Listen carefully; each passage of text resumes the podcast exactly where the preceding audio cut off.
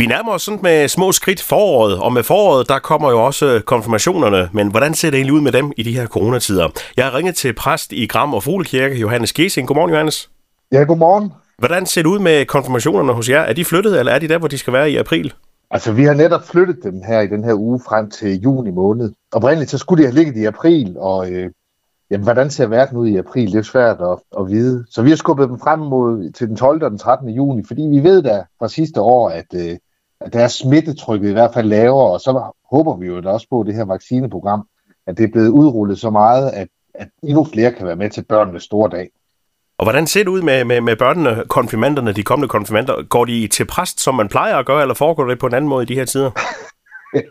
ja, altså øh, lige så sent som i onsdags, der havde jeg min første online konfirmandundervisning, og øh, der må vi jo bare erkende, at, at der er konfirmanderne godt nok øh, skrabe, for de hjalp mig igennem det hele. der var jo, det er jo underligt at se, hvordan man egentlig er blevet en forældet gammel mand lige pludselig. Men det, det gik faktisk rigtig godt, og så var det jo virkelig fedt at se ungerne igen, det må jeg sige. Jeg håber jo også på, at, at øh, verden den lukker op, så man kan nå at have dem måske i maj måned, sådan i virkeligheden, fordi så kan vi også få nogle is og sådan noget der. Det hører sig altså også til. Johannes, øh, kirkerne de er åbne igen øh, med restriktioner og så videre, men, men kommer der nogen i kirkerne, når der er gudstjenester? Ja, det gør der faktisk. Det er jo sådan helt specielt. Man må jo ikke synge i kirkerne, og, og, og man må heller ikke være ret mange. I Kram Kirke, som er sådan en forholdsvis stor kirke, der må være 30 mennesker, så, øh, så det, er jo, det er jo ganske lidt, der må være. Men, men der har faktisk været fyldt helt op hver eneste søndag, altså for, op til grænsen, vel at mærke. Og så, og så var det jo kun en halv time, og jeg tænkte, jeg vide, om der egentlig kommer nogen til det her. Men der kommer faktisk øh, mange ældre mennesker, og folk, der måske har det lidt svært, og sidder for meget for sig selv, så kommer de og har det her samvær en halv time. Og så er der selvfølgelig også nogle konfirmander, der lige skal have, have nogle krydser øh, høstet ind her.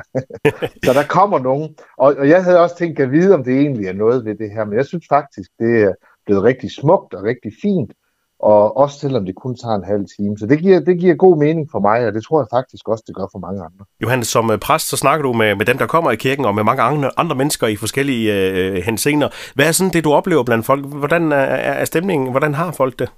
Altså folk er jo ved at være rigtig trætte af, at der er så mange restriktioner, og at man ikke kan ses med de mennesker, man, øh, man gerne vil ses med.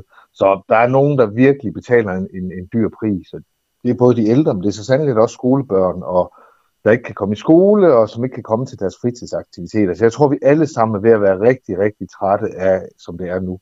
Og så er der jo selvfølgelig det, at når nogen mister en, et menneske, altså det er en, der dør, så kan man heller ikke komme så mange i kirken. Og det er selvfølgelig også en stor smerte for nogen. Men man må så sige, nu har vi også levet under den her tilstand længe, så jeg synes også, at sådan folk er ved at forstå det, og er meget overbærende. Så på den måde så er der også sådan blevet mere overbærenhed øh, i det. Men det er klart, at hvis man mister et menneske, man holder rigtig meget af, så er det jo en frygtelig, frygtelig, frygtelig situation at skulle øh, fortælle, at ikke alle kan komme med til at, at tage afsked. Så vi håber alle sammen på lys og tider, og de kommer snart? Jamen, jeg kan garantere det. Jeg håber også så meget på det, for jeg synes, det hele er ved at blive underligt og svært, og sådan tror jeg rigtig mange har det øh, på samme måde som mig lød det fra præst i Gram og Fugle Kirke. Det var Johannes Gesing. Godmorgen, Johannes. Ja, godmorgen.